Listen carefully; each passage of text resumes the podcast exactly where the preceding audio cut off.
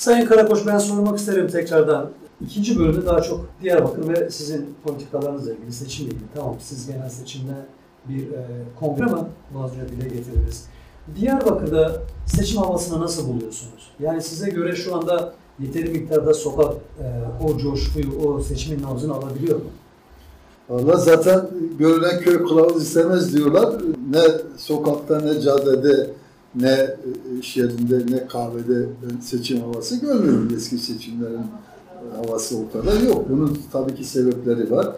Bir kere bu konuyu ayrıca araştırmalarla da tescil edildi. Şu anda bile %40 civarında bir kararsız seçmen var. Yani ne yapacağına karar vermeyen, bu gidişattan huzursuz olan, evet, parti programlarından, söylemlerinden, genel başkanlarından rahatsız olan, ne bir proje tartışılıyor, ne bir sorun tartışılıyor, birbirine karşı iftiralardan ya da geçmiş dönemlerden kalan söylemlerden hareketle bir takım siyasetler yapılmaya çalışıyor.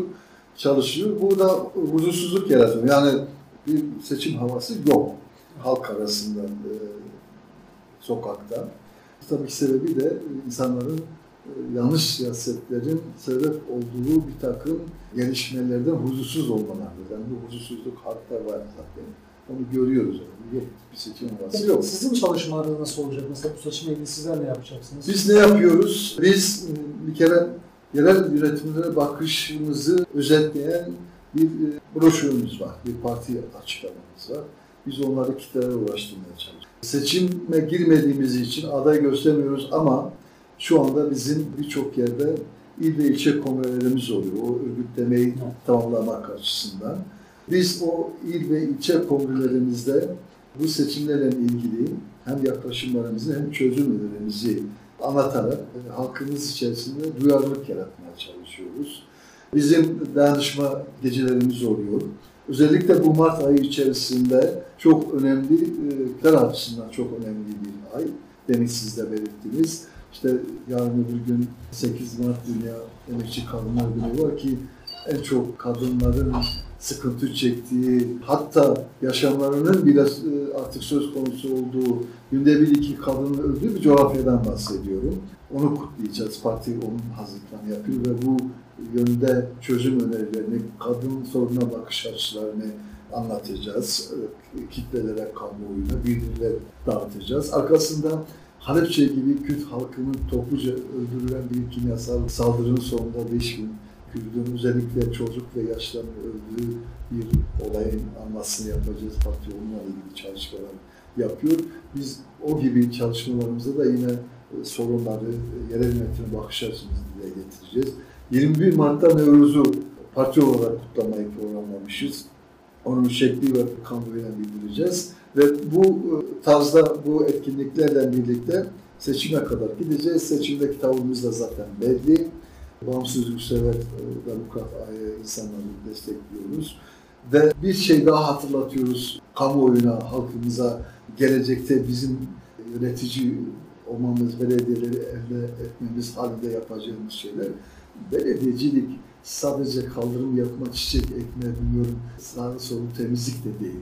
Bu da yapılmıyor gerçi. Son 15-20 yıl içerisinde biz bunları hep gördük. Ama sadece bu da değil, yapsa bile. Belediyecilik doğumdan ölüme kadar bir insanın bütün yaşamı boyunca muhatap olduğu ve belediyeden hizmet beklediği bir ömürdür, bir yaşam tarzıdır. Evet. Ve bu yaşam tarzında insanın huzuru ve kolay yaşamı sağlanması belediyenin görevleridir.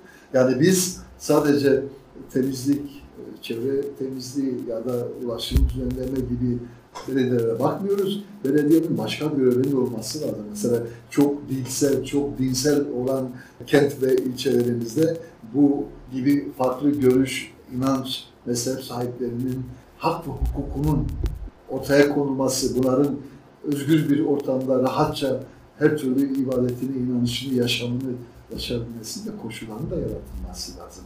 Örneğin işte belediyelerde her halk o ilde ya da ilçede kendi diliyle irtibatını, ilişkisini kurabilmeli, derdini anlatabilmelidir. Bunu sağlayabilecek konuma yerel yönetimleri. Biz bu boyutunun da önemli olduğunu söylüyoruz ve çalışmalarımızda bunları da ifade ediyoruz. Artı özellikle bazı kentlerimiz, özellikle Diyarbakır başta olmak üzere Kürdistan bazı illerinde artık metropol noktasına geldi. Nüfusuyla, yerleşim şekliyle, kalabalığıyla, merkezi konumuyla. Artık bizim bu gibi kentlerimizde, özellikle Diyarbakır'da belediyelerin yeni çözüm öneri bulması lazım. Ulaşımda mesela, yeraltı ulaşım, yani metroyu gündeme alması lazım. Yer üstünde yine toplu taşımacılıkta metrobüs, tramvay gibi raylı sistemleri gündeme alması lazım. Bunları almadığı zaman belki 5-10 sene sonra Diyarbakır trafiği tamamen tıkanır. İnsanlar huzur yerine huzursuzluk yaşar. Şu anda Diyarbakır'ın giderek böyle problemleri de var. Bugünden Diyarbakır'ın bu sorunlarını projelendirilmesi lazım.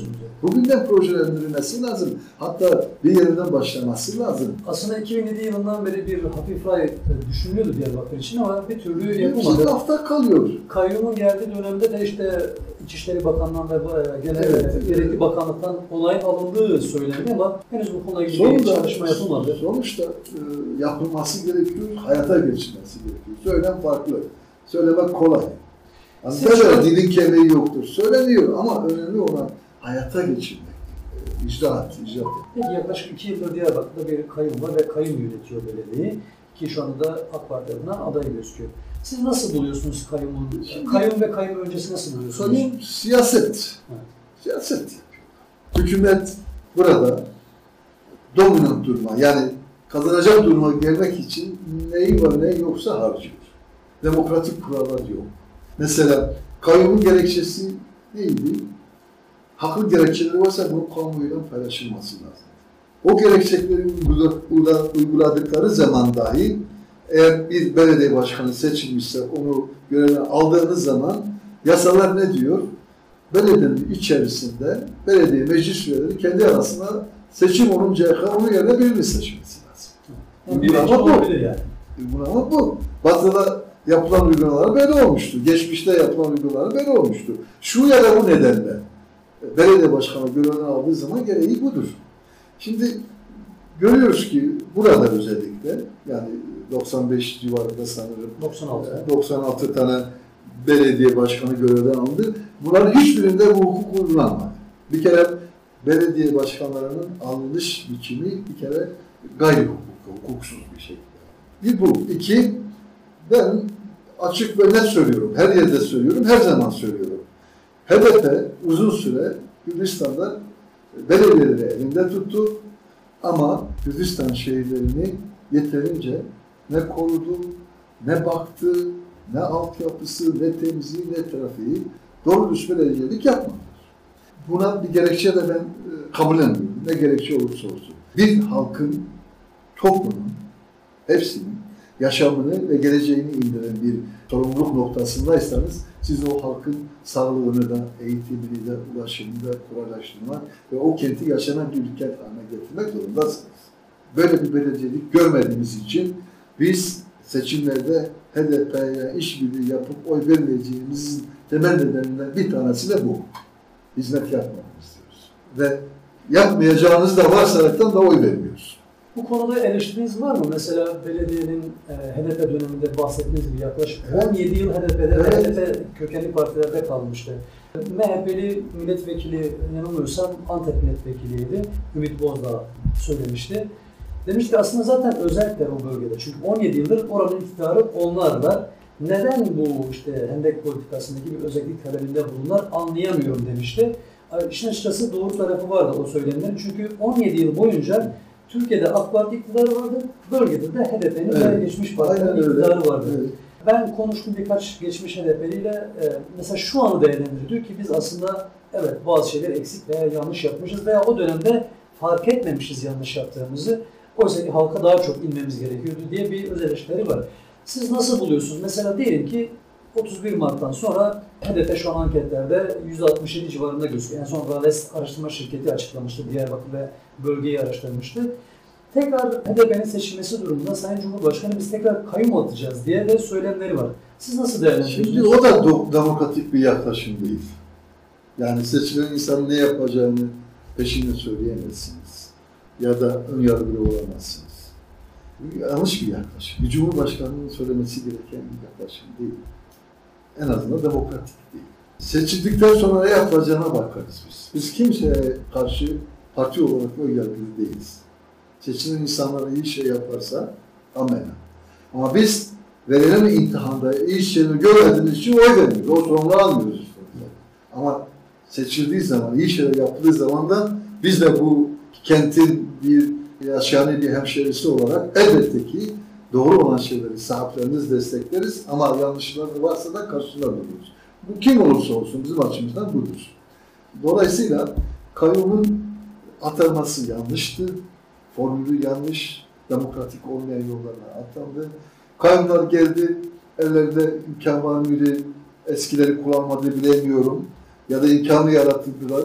Bir takım işleri yaptılar. Bunu herkes görüyor, biliyor. Bunu da az niyetli yaptılar. Yani siyaseten kendilerine puan kazanmak için işte görüyorsunuz isteyince oluyor gibi mesajlar vererek yaptılar.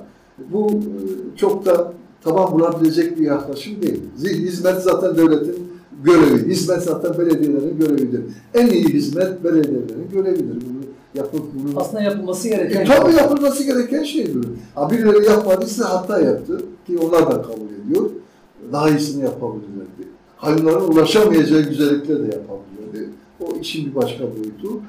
Ama belediyelerin görevi zaten kenti temiz tutmak, sağlıklı tutmak, hijyenik koşullara dikkat etmek, kent trafiğini düzenlemek, kent büyüdükçe gelecekte o kentin altyapısını en iyi şekilde yapacak şekilde projeler üretmek, bunları zamanında devreye sokmak, imar planıyla, nazım planlarıyla, yeraltı, yerüstü, ulaşım olanaklarına bu işi yapmak. Bunların bir soru size de sormak isterim. Aynı soruyu CHP ve HDP'ye de sormuştum sizden önce, size de sormak isterim.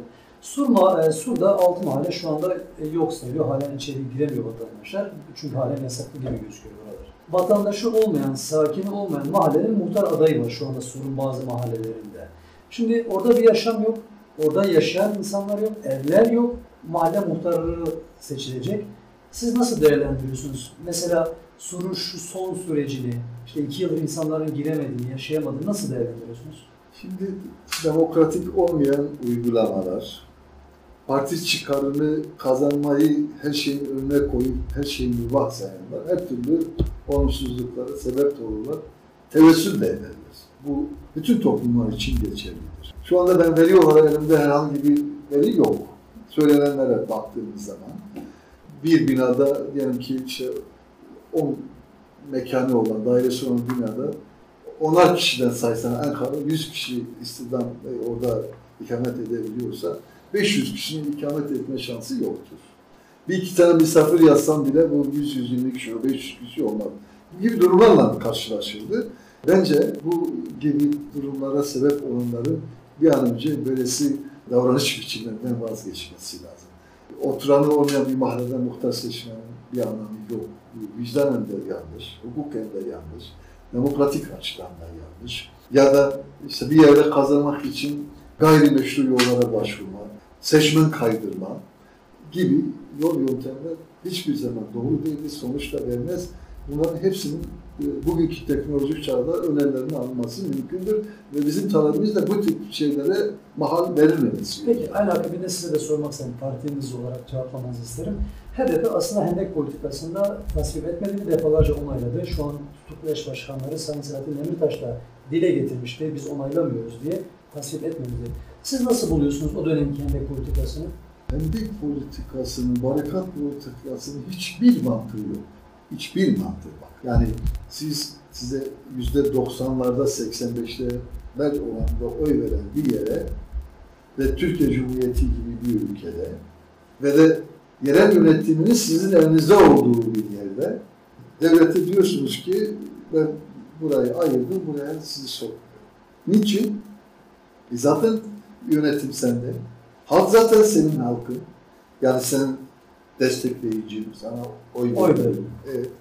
Yani devlete bu çağrıyı yapıp devletin önüne bu insanlarımızı atmak hangi mantığı var? Ben o mantığın arkasında farklı şeyler düşünüyorum. Yani o hendek savaşını aklı sırrı hiçbir siyasetçi, hiçbir kurum getirip bu halkın önüne koymazdı. Bu Orta Doğu'da karanlık güçlerin bir takım hesapları ve gelecekteki projelerine yönelik Türkiye'nin karşılanması ve böyle bir sonucun ortaya çıkması. Belki daha ileri boyutlarda bir sonuç ortaya çıkarmak için atılan bir adım olarak görüyorum. Ve biz ilk günden beri buna karşı çıktık parti olarak. Bu doğru değil. Bu yıkım getirecek. Bu insanlarımızı evlerini başlarına yıkacak. Bu insanlarımız metropol kentlerin kenar mahallelerinde aç susuz kalacaklar. Her türlü mahallelere maruz kalacaklar. Her türlü işe ulaşacaklar. Zaten yeterince köy yıkıldı bu ülkede. Kürdistan'ın 3500 köyü şu anda hala bile yıkıp satmayın tarzında. Zaten işin özünde şiddet olduğu için biz zaten tamamen karşıyız. Çok yanlış bir siyaset ve bu halkta da aynı şeyi gördüm. Halk bu yanlış siyasette tepkiliydi. Hala da tepkiliydi. Yine bir sorumu size de sormak istedim. Sizden önce diğer konuklarımıza da sormuştuk. Farklı siyasi partiler de sormuştuk. Biz bu programda soruyoruz konuk olan misafirlerimize, siyasi partilere. Siz kendinizi eleştirmek isterseniz, kendi partinizi eleştirmek isterseniz, hangi konuda eleştirirsiniz kendi partinizi? Hangi konuda partileriniz eksik kalıyor kendi seçmenize doğru? Şimdi tabii ki bir iş yaptığınız zaman belli bir süre zarfında hedeflediğiniz sonucu alıp almama konusunu kendinizin de değerlendirmesi lazım. Biz HAK-PAR olarak ben yönetici statüsünde son 2,5 yıla yakın bir zamandır HAK-PAR yöneticisiyim. HAK-PAR 2002 yılında kurulan bir parti ve bugünün koşullarını çok iyi analiz eden programa sahip olan bir parti. Bana göre biz bugün bir alternatif olma durumunda olmalıydık. Evet. Bu yönde biz yeterince kamuoyuyla diyalog kuramadık, yeterince çaba sarf etmedik diyebiliriz. Yani sonuç itibariyle söylüyorum. Bu bizim bir öz eleştirimizin olması gerekir. Ama bu noktada olmamızın tabii ki çok farklı nedenleri de var. Bu nedenlerden bir tanesi şiddet ortamından normal siyasetin zemin bulma şansı yoktur. Devletin demokratik bir seçeneğin oluşup alternatif olma gibi bir seçeneği kabul etmeme gibi bir projesi de var. Onu da biz biliyoruz. Ve hepsinin ötesinde ekonomik faktörler bizi sınırıyor örgütlemek için. Şimdi devlet bugün bu sene hazineden yani milletin kasasından 900 milyon lira para alan da bizim gibi hazineden bir kuruş para almayan sadece kendi emekli, işçi, esnaf üyelerinden aldığı bağış ve aidatlarla siyaset yapanlara aynı kefeye soruyor. Bizde de 41 il ve o illerin 1/3 örgütlemesini şart koşuyor. Evet. Bu gibi imkanları verdiği partiye de aynı şartı koşuyor.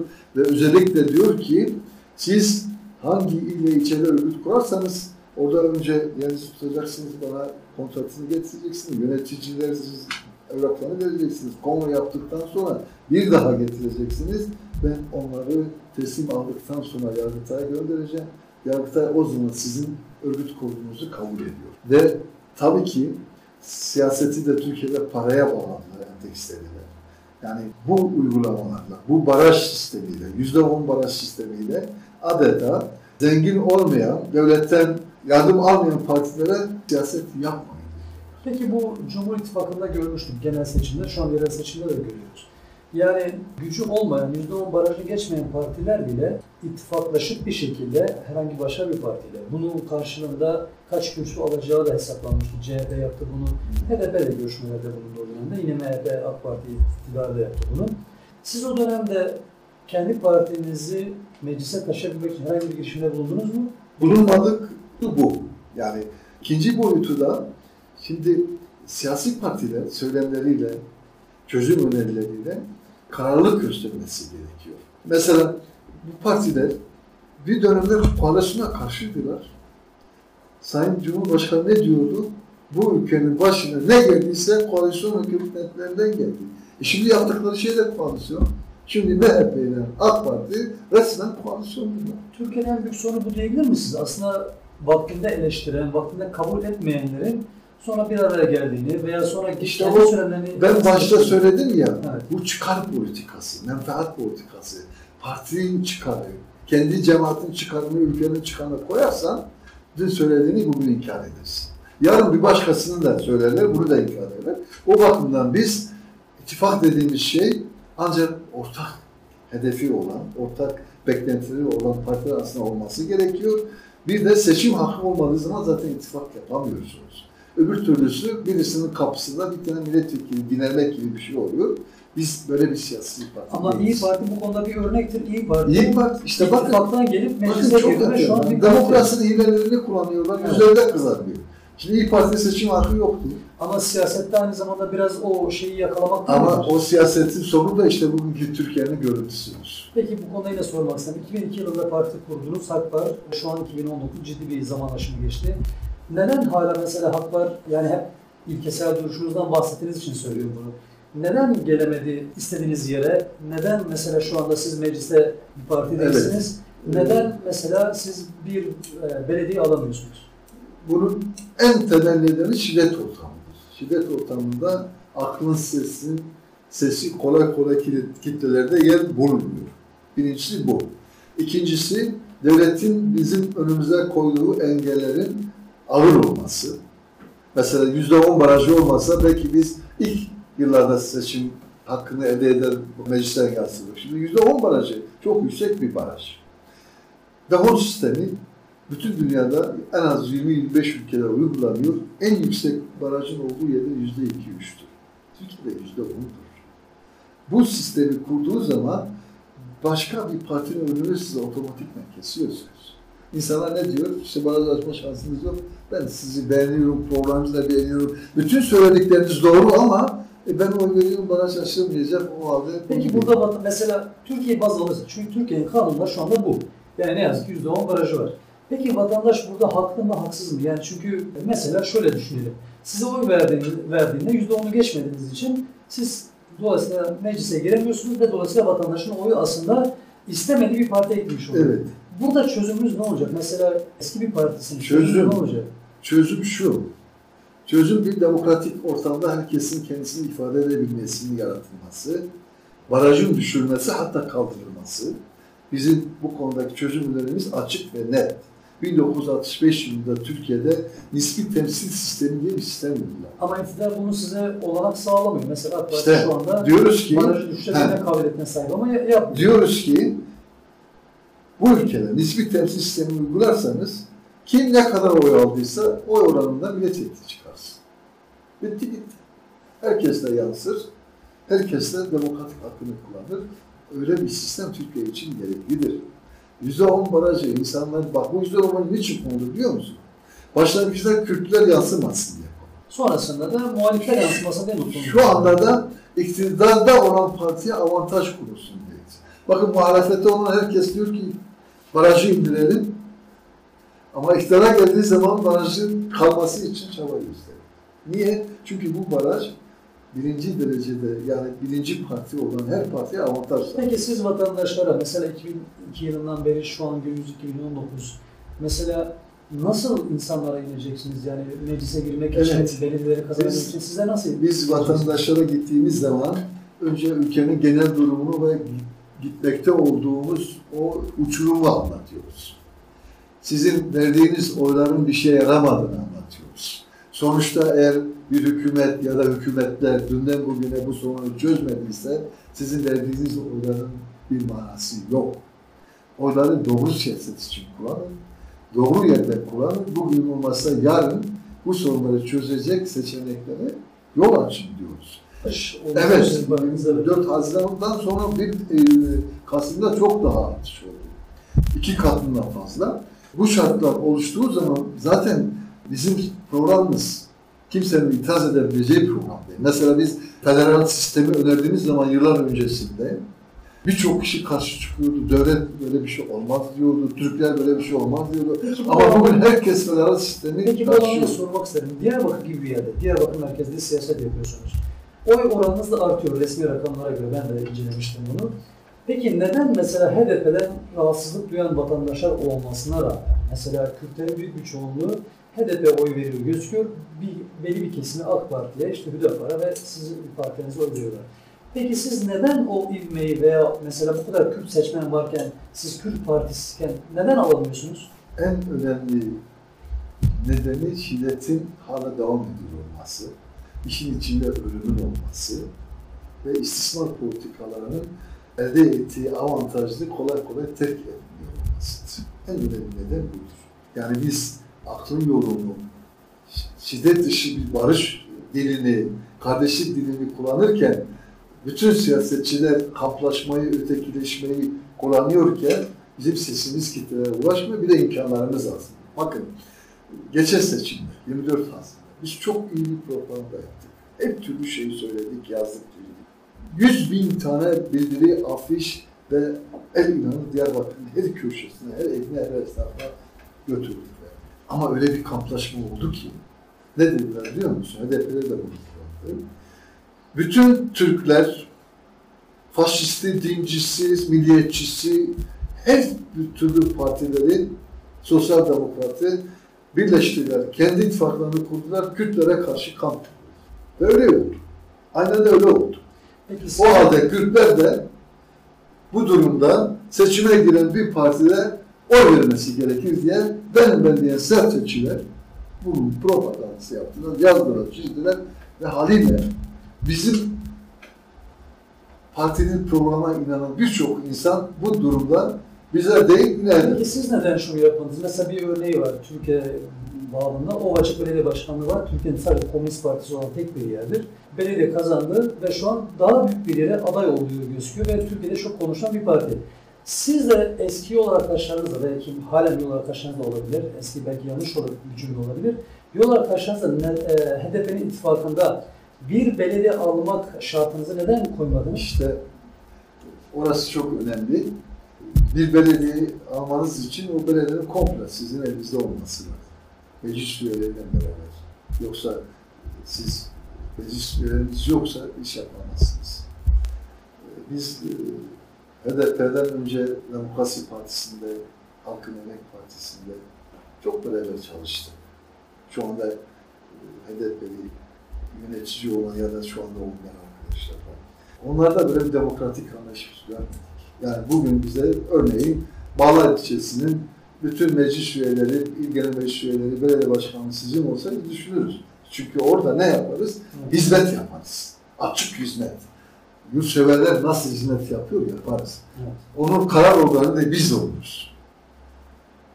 Ama sadece bir belediye başkanı gibi olduğu zaman meclis üyeleri sizin programımızı benimsemeyen ya da farklı insanların yönüne hareket eden birisi. Zaten meclis üyeleri bir şehirdeki oranın dağılımına göre partiler arasında seçilmiyor mu? Partili üyeler arasında seçiliyor. Yani parti gösteriyor. Yani bana öneri getirdiği zaman bakın ben şeyi biliyorum. Mesela o ittifak yaptığı dernek ya da partiler nasıl bir ittifak yaptılar biliyor musunuz? Birisine bir ilçenin belediye başkanı, birisine de bir ilçenin belediye başkanı, birisine de bir ilçenin bir meclis üyesini vermiştir. Şimdi burada nasıl hizmet yaparsınız? Siyasetiniz de ayrıysa. Yani belediye başkanı sizseniz kontrol siz demek değil midir? Hayır, kontrol belediye başkanında değil. Bakın sistemi bilmemiz lazım. Belediye meclis üyeleri isterse belediye başkanı görevden alır. Belediye meclis üyeleri çoğunluğu olmadığı zaman hiçbir hizmet yapamaz. Ama bakın Büyükşehir Belediyesi'nde Diyarbakır'da kayınlar öncesinden bahsediyorum. Hem AK Partili meclis üyeleri vardı hem HDP'li meclis üyeleri vardı. Yani dolayısıyla sizin de iktidar olduğunuz bir belediye başkanlığında kendi partinizin de meclis üyeleri olabilir. İşte, başka bir parti de olabilir. Bizimkisi olmuyor işte. Neden? Çünkü biz seçime giremiyoruz. Biz kendi öğrenimizi gösteremiyoruz. Başka parti de sizin çoğunluk sağlayacak kadar meclis üyesi size vermez. Anladım ama 2002 yılından günümüze çok deneyimleriniz olmuş olması gerekmez miydi? O da demin dediğim gibi yani bizim koşullar gereği, konjüktür gereği edemediğimiz bir durum. Evet. Ama bugün biz bu hedefimize yaklaşmış durumdayız. Bütün o gayri kanuni olarak yok sayılan örgütlerimizin hepsini yeniden kurmuşuz, yeniden kongrelerini yapıyoruz. Şu anda %75'ler seviyesine geldik ve çok kısa bir zaman sonra bu hukuku tekrar elde edeceğiz. Her şeye rağmen seçim hakkı vereceğiz ve eğer şiddet Türkiye'nin gündemine kalkarsa, bu zorbalık gündemi ortadan kalkarsa ilk fırsatta biz çok ciddi başarılar elde eden bir parti olacağız. Buna inancımız var. Peki sonlara doğru yaklaşıyorken sizden şunu almak isterim. Siz parti olarak seçime girmeye şansınız olmadığını belirttiniz. Diyarbakır'da seçimin sonucu nasıl olur size göre? Biraz belirsizlik olan bir seçim süreci yaşıyoruz ama önceki verilere baktığımız zaman ortadaki rakamlar seçim sonuçlarını gösteriyor. Yani sonuçta işte birinci parti 500 bin oy almış, ikinci parti 200 bin oy almış, arada 300 bin oy farkı var. Hiçbir 3-5 aylık bir süre içerisinde bu oy farkının kapanma şansı yoktur. Zaten Diyarbakır'da diğer partiler çok cüzi oylar alıyorlar yani 8 bin, 5 bin. Yani burada bin. AK Parti ile HDP arasında bir siyasi kavga var diyebiliriz. Bu açık. Peki seçim sonrasını siz nasıl değerlendiriyorsunuz? Mesela seçim olacak. Eğer işte az önce belirttiğiniz gibi açık ara bir HDP önde gözüküyor. Geçmiş seçimlerde de ve şu anki araştırmalarda da. Size göre seçim sonrası nasıl olur? Tekrar kayyum mu gelir yoksa HDP iktidardan düştüğü dönemde bir ders almış mı olur? Bizim ne düşünüyorsunuz? Bizim bir yaklaşımımız her zaman bizi bağlıyor. Biz ön koşullu değiliz, ön yargılı değiliz. Bazı göstergeleri görüyorum ben. Ama seçim sonrası bir takım sıkıntıların da olabileceğini de görüyorum. Özellikle ekonomik anlamda sıkıntıların olabileceğini görüyorum.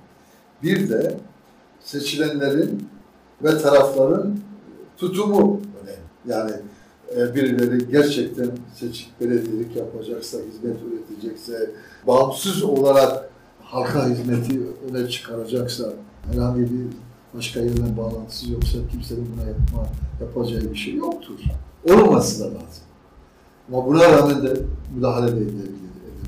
Ama bunlar tabii ki bugün de hemen şöyle olacak, böyle olacak diyebileceğimiz konular değil. Bizim önerimiz kim seçilirse seçilsin, madem ki seçimle gelmişse bu halka hizmet etsin, bu halkın sorunlarını çözsün, yarına yatırımlar yapsın ve kentin insanı rahat etsin. Bunu talep ediyoruz. Devletten de yerel seçimde kim seçilirse seçilsin. Bunlara yaptığı sürece problem yok. Biz her zaman yanlarında oluruz ama şansına sahip değil. Umarım güzel şeyler olur ama ümsel olamıyoruz. Ekonomik nedenlerden dolayı mı? Ekonomik nedenlerden, siyasi yaklaşımlardan, siyasi partilerin tutumlarından her şey huzursuz edecek. Yani haberleri dinleyelim ya, akşam haberleri dinleyelim. Haberlerde söylenen şeyler yani güncellerle ilgili değil, hayatla ilgili değil, Türkiye'nin sorunlarıyla ilgili değil, kavganın ötesinde bir şey. Bunlar tabii ki bizi endişelendiriyor ve Türkiye dediğim gibi yani seçim sonrası yeni bir takım olayları da gebe olabilir. Örneğin erken seçim bile gündeme gelebilir. Eğer büyük kentlerde AKP kaybederse yeni gelişmeler... Yani İstanbul, İzmir, Ankara gibi şeyler... Yani göstergeler biraz da o yönde öyle söyleniyor. Yani istatistikler son yıllarda geç onlar da güvenilir olmaktan çıktı ama herkes kendisini önde gösteriyor. Tarafsız olanlar da bazı ileride AKP'nin kaybetme ihtimalinden bahsediyor. Kısa bir soru daha sorayım bu konuyla ilgili. AK Parti içinden yeni seslerin çıktığı iddia ediliyor. Yeni partilerin kurulacağı iddia. Hatta bir web sayfası kuruldu, yeni bir parti diye. Orada henüz isimler açıklanmadı ama acaba nabız mı yoklanıyor, acaba yoksa bir karmaşa mı yaratılıyor bilinmiyor ama Ali Babacan, Davutoğlu, Gül gibi isimleri telaffuz ediliyor. Siz bunu nasıl değerlendiriyorsunuz? AK Parti'nin çöküş dönemi mi geldi yoksa sadece yeni bir enerji mi vermek istiyorlar kitleye? Siyaset biraz bulaşıcı bir hastalık gibidir. Siyasete girenler kolay kolay vazgeçmiyor. Hele hele meclisin milletvekili tadını alanlar kolay kolay sevdası var yani. Geçmiyor. Koltuk sevdası mıdır, hastalığı mıdır nedir? Ama gerçek daha var. Ne yaparsanız yapın, bir parti özellikle böyle geri kalmış ülkelerde çok uzun süre iktidarda kalma şansı yoktur. Belki de en uzun kanlardan bir tanesi de AKP'dir. Eninde sonunda birileri çıkar, yeni çözüm önerileri bizim gibi söyler, anlatır, yer bulur. Ya da yeni bir parti kurulur geçmişte ana sürecinde olduğu gibi, DYP'nin, APS'nin olduğu gibi bir süreci var, bir yaşam süreci var. Konjüktürler şartlar ve Türkiye'de bugün bir muhalefetin olmayışı AKP hükümetlerinin ömrünü uzatıyor. Bunu da aslında 7 Haziran'da hükümetten düşmüştü, yani tek başına hükümetten düşmüştü. Ama takım yanlış siyasetler onları tekrar bugünlere getirdi. Peki programın sonunda son sözleriniz ne olacak? Dinleyicilerimize ne söylemek istersiniz? Son sözlerimi şöyle söyleyeyim. Biz bu ülkede çok sıkıntı çeken bir halkın evlatlarıyız. Diyarbakır da bunun merkezi. Bugünden yarına bütün hemşehrilerimin bu halkın bu sıkıntılardan kurtulması için doğru bir siyasi zeminde bir araya gelmesi gerektiğine inanıyorum. Yanlışa yanlış, doğruya doğru demek şartıyla Kürt olduğumuzu ve bir halkın temel hak ve özgürlüklerini her şeyin önüne koyduğumuzu varsayalım ve siyaseti öyle yapalım diyoruz. Eğer öyle bir siyasi organizasyon ortaya çıkarsa hem halkımız hak ve özgürlüklerine kavuşur, hem bu coğrafyada sükunet olur, huzur olur. Böyle bir siyasi yaklaşımı arasın hemşehrilerimiz, sahiplensinler. Çok teşekkür ediyorum. Ben teşekkür ediyorum. Değerli dostlar, bir soru programı daha sonuna gelmiş bulunuyoruz. Ben sunucunuz Ferhat Mehmetoğlu, Ahmet Ali'yle soru sormaya devam edeceğiz. Bugünkü programımızda HAK-PAR Genel Başkanı Sayın Refik Karakoç'u ağırladık. Yarın yine devam edeceğiz. Hafta içi 5 gün, her gün seçim sonrasına kadar siyasi partilere, adaylarına ve yöneticilerine ve tabii ki analizler yapmak için gazetecilere de yer vereceğiz. Benden sonra Ahmet Radyo'da Meyman programında Murat sizlerle olacak. Ahmet Radyo'yu takip etmeye devam edin. Dilerseniz bizlere tabii ki telefonlardan, App Store ve Play Store'dan da programımızı indirip bizleri takip edebilirsiniz. İnternetten bize ulaşabilirsiniz. Facebook, Twitter, Instagram adreslerimizden de bizlere yazabilirsiniz. Yarın aynı saatte buluşmak umuduyla sevgiyle kalın. Hoşça kalın.